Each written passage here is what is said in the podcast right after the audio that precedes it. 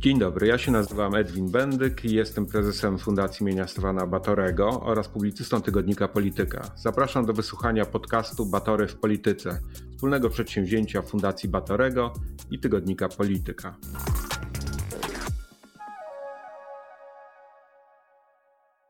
Dzisiaj e, moim Państwa gościem jest pan profesor Adam Bodnar, dziekan Wydziału Prawa Uniwersytetu SWPS, a do niedawna Rzecznik Praw Obywatelskich. Dzień dobry, panie profesor. Dzień dobry, panie prezesie. Witam serdecznie słuchaczki i słuchaczy.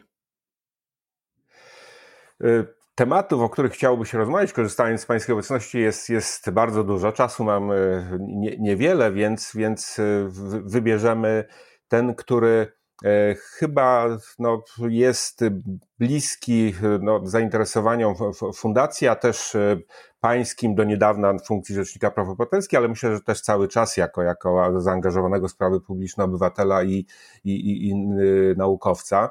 Mianowicie chodzi mi o kwestię inwigilacji, no, która jest umownie dzisiaj, kojarzy się jednoznacznie z, z systemem Pegasus i aferą Pegasus, ale, ale rzecz jest przecież znacznie szersza, bo to jest tylko jeden z systemów, który, który budzi emocje. Rozmawiamy tuż po e, informacji, że jest szansa na powołanie komisji e, śledczej w sprawie Pegasusa, bo Paweł Kukis już podobno już do, do, porozumiał się z opozycją i jest szansa, by ten wniosek e, w, w Sejmie złożyć. I jakby pierwsze pytanie, jaka jest Pańska reakcja w ogóle na tę kwestię? Czy my potrzebujemy takiej komisji, żeby dowiedzieć się czegoś e, więcej o tym, co się dzieje w inwigilacją i z samym Pegasusem?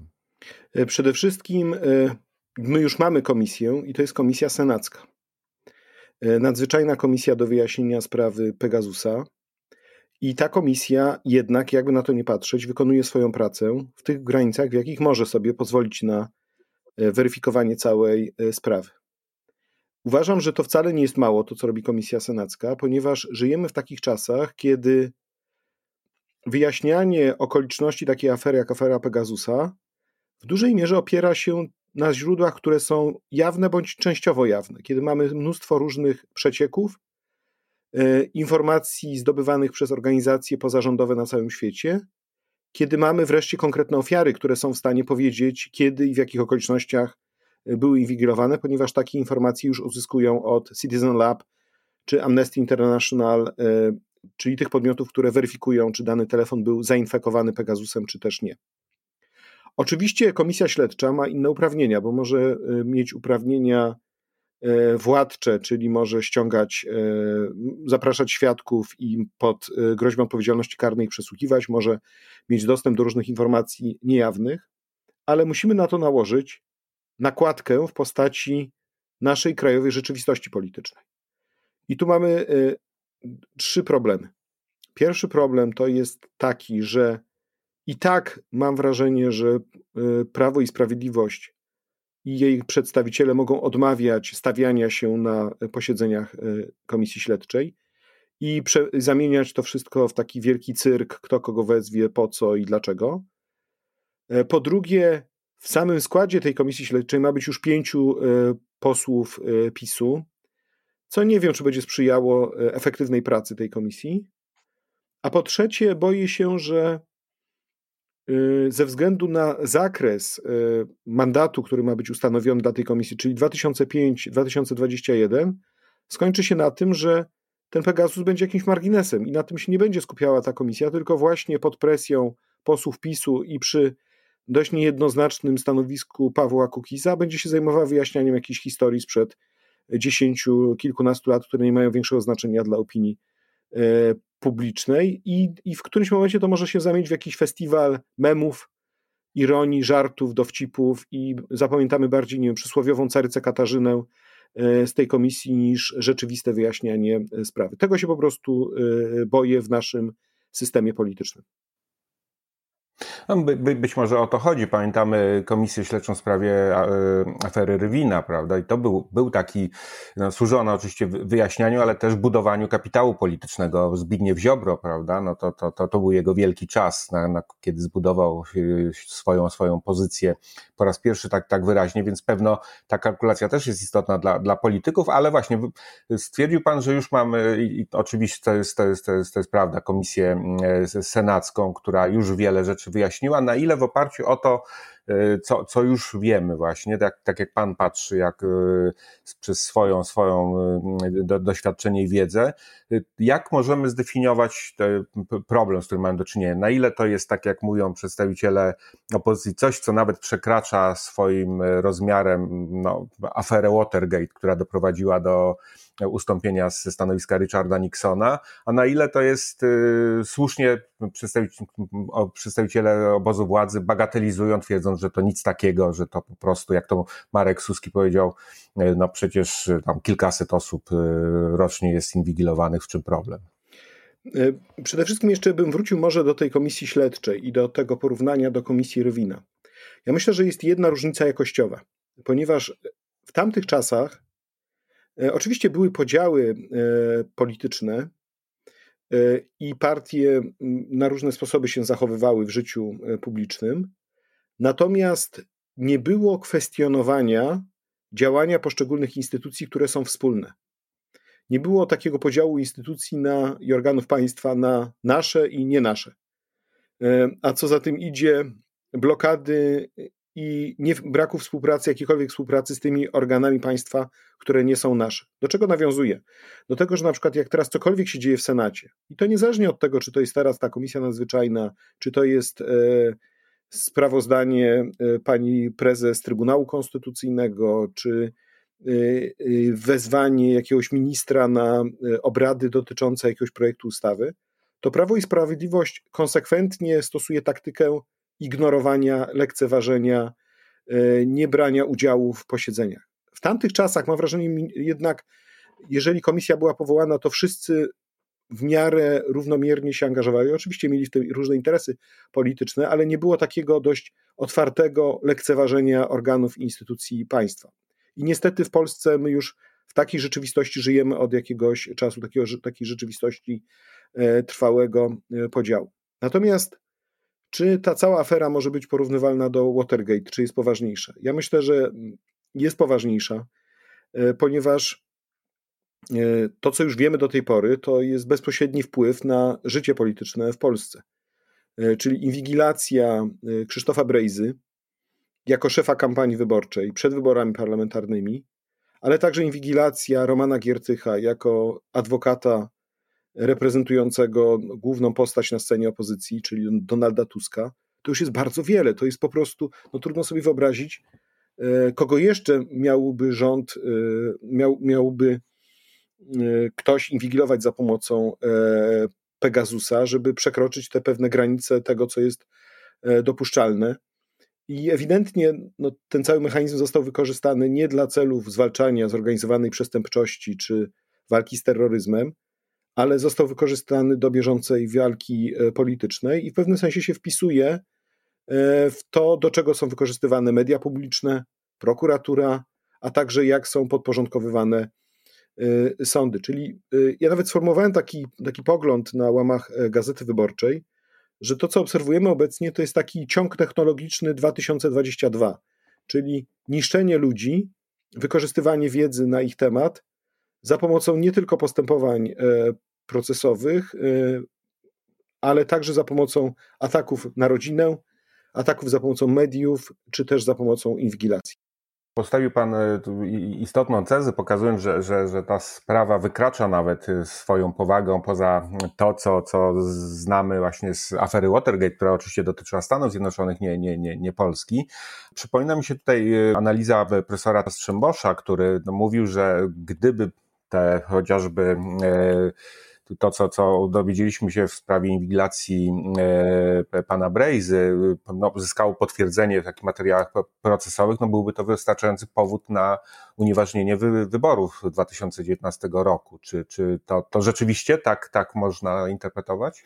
Absolutnie podzielam te racje. To wszystko daje podstawę do unieważnienia wyborów, tylko mamy inny kłopot. A kto miałby to zrobić i w jakim trybie? Kto miałby podjąć taką decyzję po tych kilku latach, kiedy już minęły terminy na zgłaszanie tych wszystkich wątpliwości? W normalnie funkcjonujących demokracjach ujawnienie tego typu okoliczności pewnie by powodowało samo rozwiązanie Sejmu, ze względu na to, że stracił e, taki autorytet moralny do dalszego e, zasiadania i reprezentowania wyborców, ze względu właśnie na oszukiwanie wyborców e, przed oddaniem głosu do urny wyborczej. Natomiast my w Polsce straciliśmy te bezpieczniki i straciliśmy też pewne poczucie wstydu, pewne mm, poczucie tego, że coś jest niedozwolone i I proszę zauważyć, jak władza na różne sposoby zmiękcza aferę. Najpierw mówi, no tak, mamy Pegasusa i w ogóle ktoś będzie tym. Znaczy, najpierw zaprzecza. Mam tutaj na myśli pana Wosia i, i, i Fogla. Mhm. Później Kaczyński przyznaje, mamy Pegasusa i co nam zrobicie? Później pan Suski mówi, a było tam te kilkaset osób, no i co z tego? Później jest odmowa uznania jakichkolwiek racji tym, którzy mówią, że byli inwigilowani. Y, zero komentarza na ten temat. A wreszcie dochodzimy do takiego momentu, w którym minister edukacji narodowej mówi, pan Przemysław Czarnek, że co za problem z tym Pegasusem, ja też jak kupuję buty na stronie internetowej, to później mi się wyświetlają reklamy butów na stronach, które przeglądam. I myli kompletnie inwigilację z akceptacją dat tak zwanych cookies, czyli E, ciasteczek. Czyli ponieważ opinia społeczna, opinia publiczna nie do końca tak naprawdę rozumie, o co chodzi z tym Pegasusem i na czym polega zagrożenie. Po, po drugie, ponieważ to dotyka przedstawicieli opozycji, a z kolei ci wszyscy związani z partią władzy nabierają wody w usta i nie donoszą, znaczy nie ujawniają tego, że sami byli ofiarami Pegasusa, a wszystko na to wskazuje, że mogli być no to to się powoli gdzieś zaczyna e, rozmywać, a partia przechodzi, partia władzy przechodzi na jakieś inne pozycje i na inne, e, obiera inne cele strategiczne, a sytuacja geopolityczna partii rządzącej w tym niestety pomaga. No ale właśnie, spróbujmy jednak zmierzyć się z pytaniem, które sam Pan postawił, co właśnie, co, co, co jednak możemy zrobić. No, to, bo, no, to chociażby, że ujawniliśmy, prawda?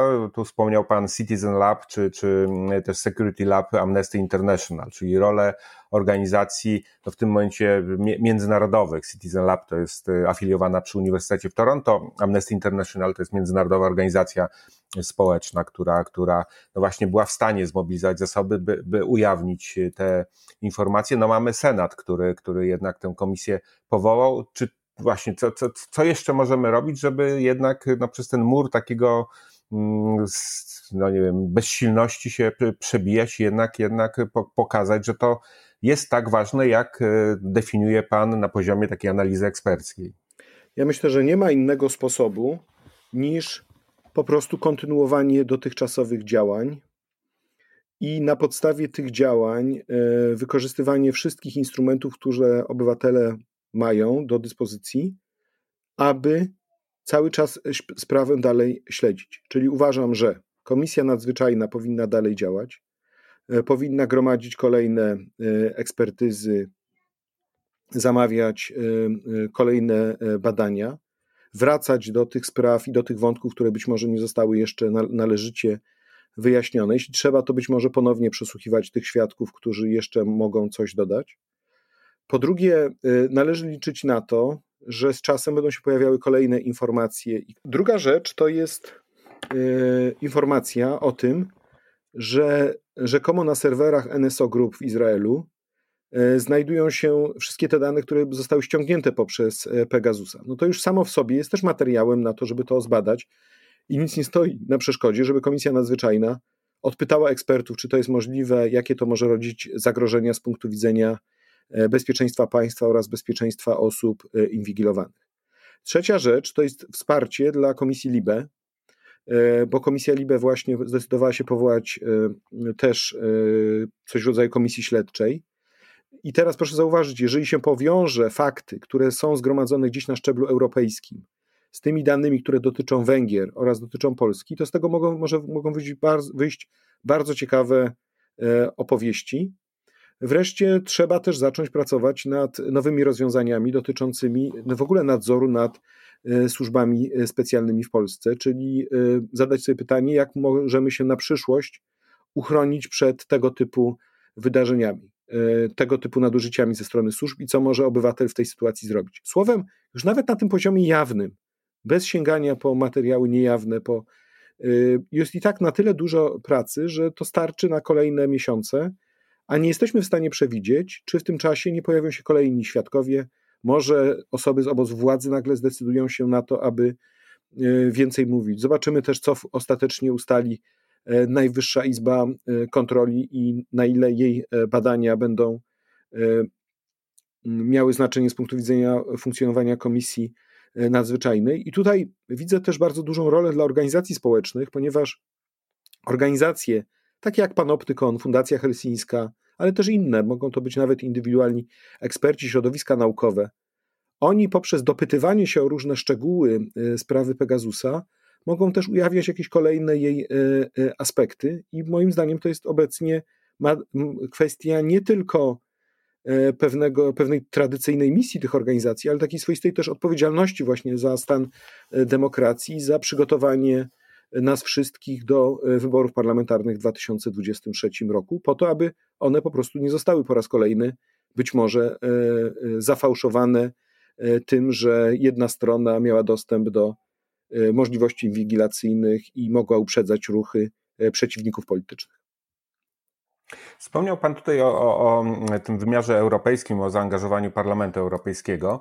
Y, na ile to właśnie zaangażowanie no, może służyć czemuś więcej niż, niż na ujawnieniu jakichś kolejnych wymiarów tej, tej, tej sprawy, na ile ono rzeczywiście może się przekładać na jakieś no, bardziej takie no, stanowcze działania, które mogły wpływać na, na chociażby postępowanie polskich władz.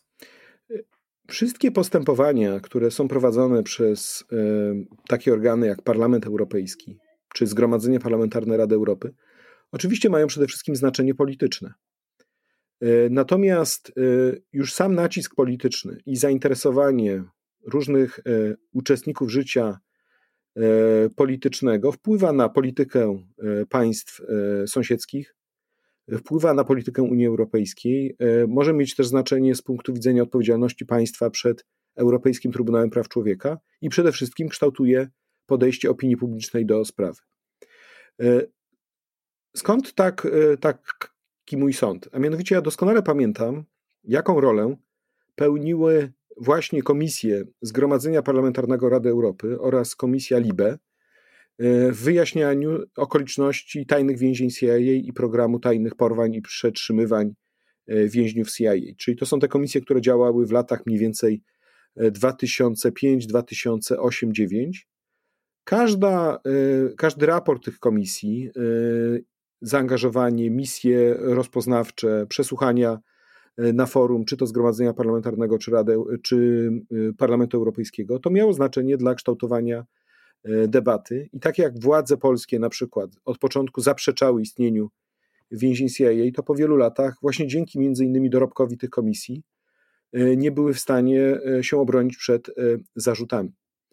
Bardzo ważną rolę też w tym zakresie pełnią osoby, które biorą na siebie ciężar prowadzenia prac takich komisji śledczych. W przypadku komisji dotyczącej więzień CIA prowadzonej w ramach struktury Zgromadzenia Parlamentarnego Rady Europy, to był słynny e, były prokurator mm, e, szwajcarski, a, a wtedy senator szwajcarski Dick Marty, który do, e, słynął z dość ostrych i wyrazistych sądów, a co więcej, dzięki temu, że sam był byłym prokuratorem, to wiedział dokładnie, gdzie poszukać informacji, jak się skontaktować z ludźmi ze służb, jak uzyskać pewne informacje, które niekoniecznie mogły być w tej domenie publicznej. Także tutaj może z tego być, e, z, tego, z tej mąki może być chleb. Tylko nie możemy być niecierpliwi, tylko musimy po prostu spokojnie e, czekać i też nastawiać się na to, że to doprowadzi nie tylko do wyjaśnienia sprawy w Polsce, ale też będzie kształtowało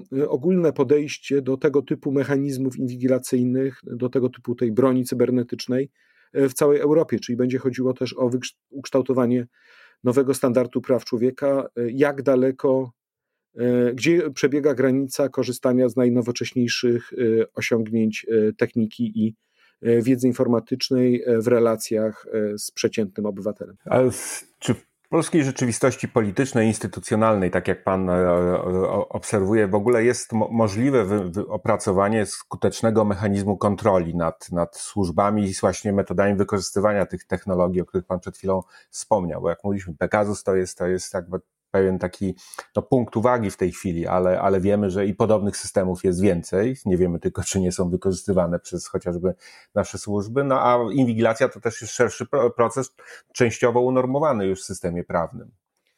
Ja myślę, że nastawianie się na to, że stworzymy taki system, w którym zawsze będzie istniała możliwość pełnej kontroli i nadzoru nad działalnością służb specjalnych, to jest, myślę, że marzenie ściętej głowy.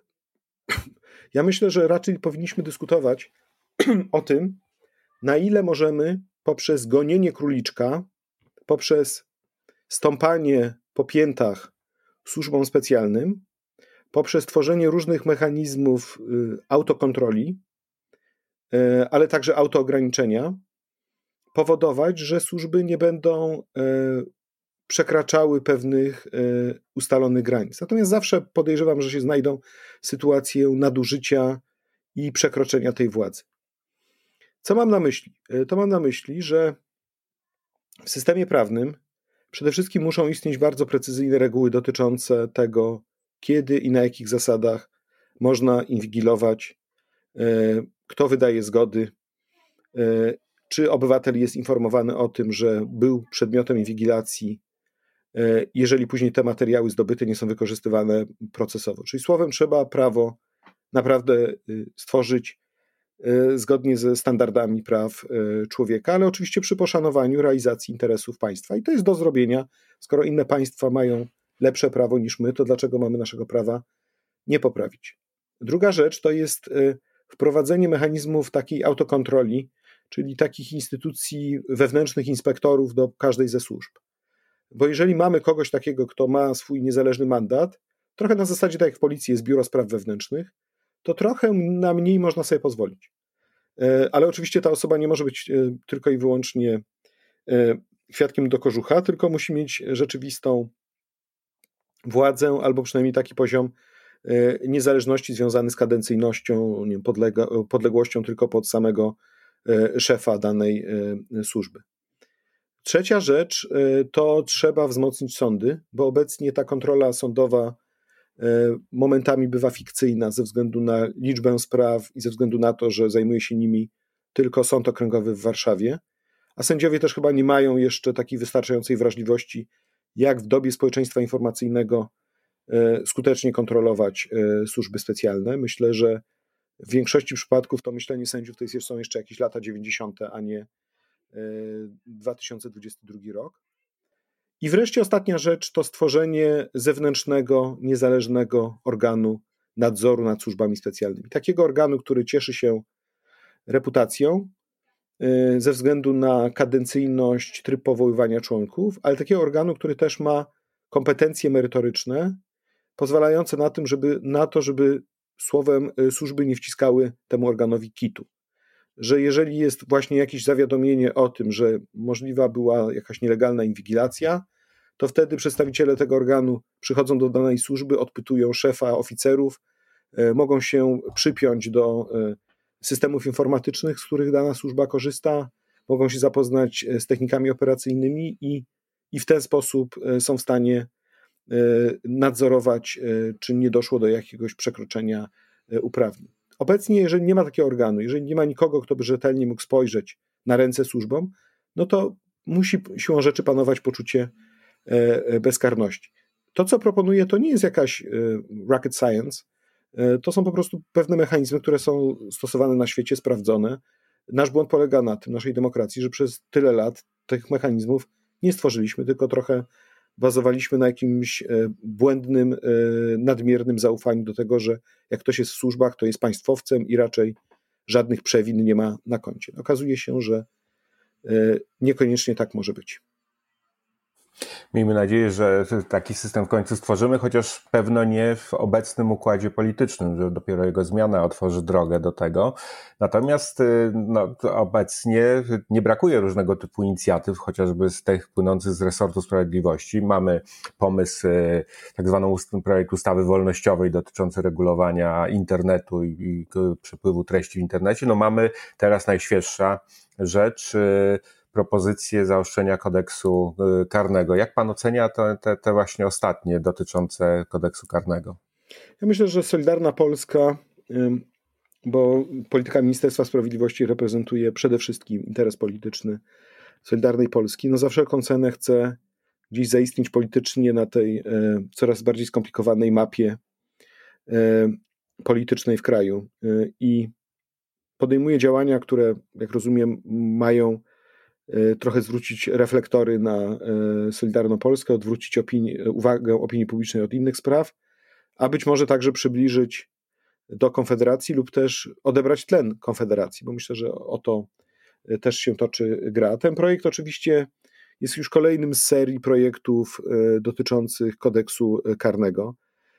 Natomiast oczywiście jest w nim jedno rozwiązanie, które jest absolutnie sprzeczne ze standardami praw człowieka a mianowicie kara y, dożywotniego pozbawienia wolności bez możliwości jakiegokolwiek warunkowego, przedterminowego zakończenia tej kary. Dlaczego to jest sprzeczne? Ponieważ standard praw człowieka jest taki, że każdy więzień powinien mieć prawo do nadziei, powinien mieć prawo te, do tego, że nawet po wielu, wielu latach będzie w stanie zobaczyć normalny świat. Y, I jeżeli tego nie, tej możliwości nie tworzymy, to w zasadzie y, to jest tak, jakbyśmy też wyeliminowali resocjalizację. Bo proszę zauważyć, za tym się pojawi też presja społeczna, żeby te kary orzekać jak najczęściej. E, słowem, e, a też zastanawiające jest to, że w Polsce pojawia się e, taka nuta zaostrzania kar, kiedy rok rocznie obniżają nam się wskaźniki przestępczości. Czyli władza mówi, cóż z tego, że mamy coraz mniej przestępstw, jak i tak my chcemy jeszcze kary zaostrzyć. Czyli dotychczasowa polityka karna chyba nie jest taka najgorsza, żeby ją teraz zaostrzać. I raczej jestem przedstawicielem tej szkoły, która mówi, że kara powinna być przede wszystkim e, nieunikniona, a niekoniecznie powinniśmy się e, opierać na tej teorii e, odpłaty ze strony społeczeństwa. Raczej powinniśmy myśleć w kategoriach przywracania ludzi, którzy popełnili przestępstwa do społeczeństwa i temu powinna służyć cała polityka karna. Jeszcze jedno, już ostatnie pytanie. Chciałbym powodzi tych wszystkich wydarzeń, o których mówimy, y, no, ostatnio mniej wybrzmiewa no, ale ciągle trwający dramat na granicy polsko-białoruskiej. Y, tutaj pańskie poprzednie miejsce, Urząd Rzecznika Praw Obywatelskich jest bardzo zaangażowane w, w tę sprawę, w, w monitorowanie sytuacji, zwłaszcza pani doktor Hanna Machińska, która jest obecnie zastępczynią rzecznika i była za, też za pańskiej kadencji.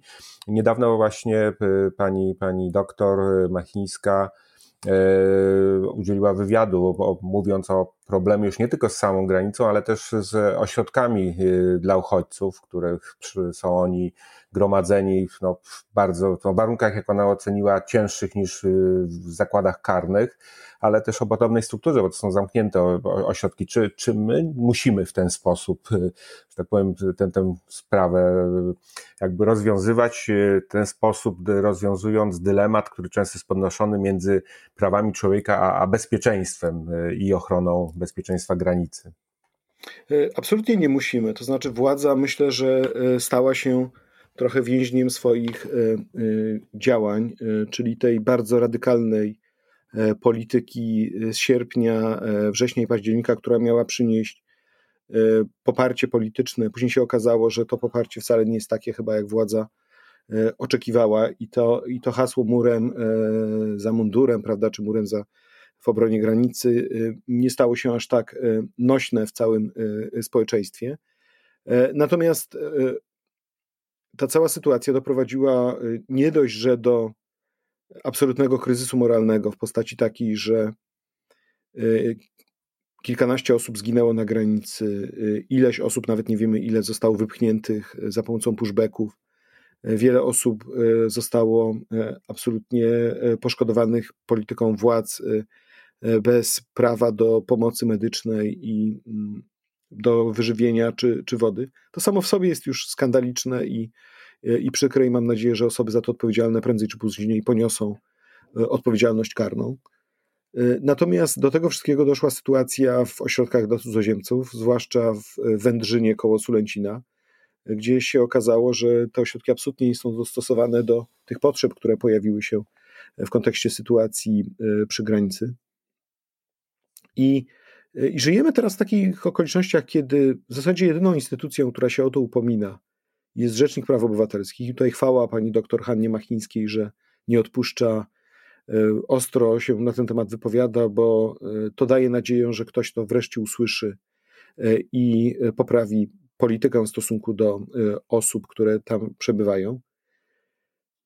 Po drugie, Mm, zauważmy, że mamy cały czas 3-kilometrowy pas lądu, który jest wyłączony spod jakiejkolwiek kontroli kogokolwiek. Wszystko to jest regulowane tylko i wyłącznie ustawą. Nikt tam nie ma dostępu e, i my nie wiemy, co władza tam wyprawia.